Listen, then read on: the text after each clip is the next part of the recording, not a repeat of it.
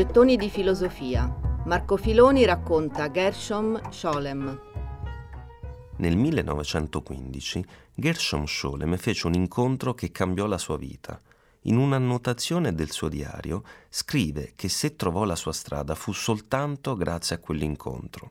Ecco cosa scrive Scholem la più grande esperienza della mia vita, entrare in contatto con un uomo di assoluta grandezza che ha influenzato la mia vita non con il suo insegnamento, ma con il suo stesso essere. Quell'uomo era Walter Benjamin. Scholem era incantato dall'amico, lo considerava un vero e proprio genio, anche se ammetteva che spesso le sue idee gli apparivano oscure, con lui non era mai altezzoso i suoi scatti d'ira, tanto temuti da amici e parenti, di fronte a Benjamin non trovavano mai ragione d'essere.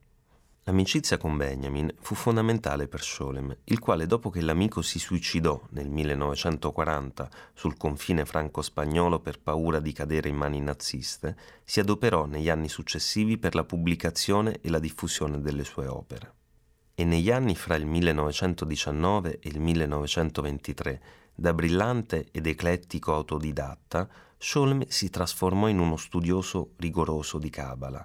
Trasferitosi a Monaco, dove poi prese il dottorato, in un arco di tempo incredibilmente breve si impadronì di un numero impressionante di fonti e di lingue. Non gli interessava soltanto occuparsi della storia di questo soggetto esoterico che è la Cabala, lo trattava come un problema filosofico, cercando di identificare lo statuto del mito e del panteismo nella più antica religione monoteistica del mondo, contro tutto, si potrebbe dire, visto che i più importanti filosofi ebrei ne avevano negato ogni ruolo. Gli storici, infatti, avevano sempre disprezzato ogni lettura che non sottolineasse l'ebraismo come religione razionale, al contrario, Scholem recupera le fonti messianiche e mistiche, sottolineando la dimensione mitica dell'ebraismo che è fatta anche di paradossi, contraddizioni di razionale e irrazionale. Insomma, in poche parole, Scholem strappa all'ebraismo la sua essenza dogmatica e dichiara fondamentali per la sua comprensione elementi ritenuti eretici. Ecco allora che secondo lui l'eresia non sta fuori dall'ebraismo, ma vi rientra il repertorio a sostegno di questa tesi è fatto di manoscritti, libri oscuri, testi magici un po' bizzarri che per la prima volta iniziano a essere considerati come oggetti di studio per l'ebraismo.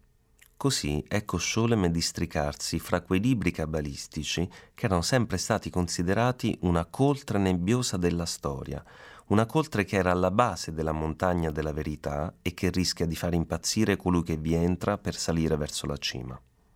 Scholem non solo si districa, trova anche una via per passarvi indenne e lo fa studiando filosofia, psicologia, arabo, ebraico, siriano, greco antico, paleografia medievale e filologia.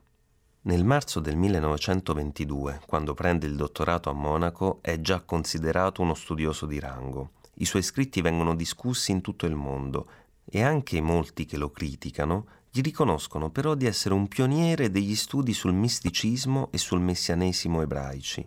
Così gli viene proposta una cattedra in Germania, ma lui rifiuta. Aveva già deciso di emigrare in Palestina.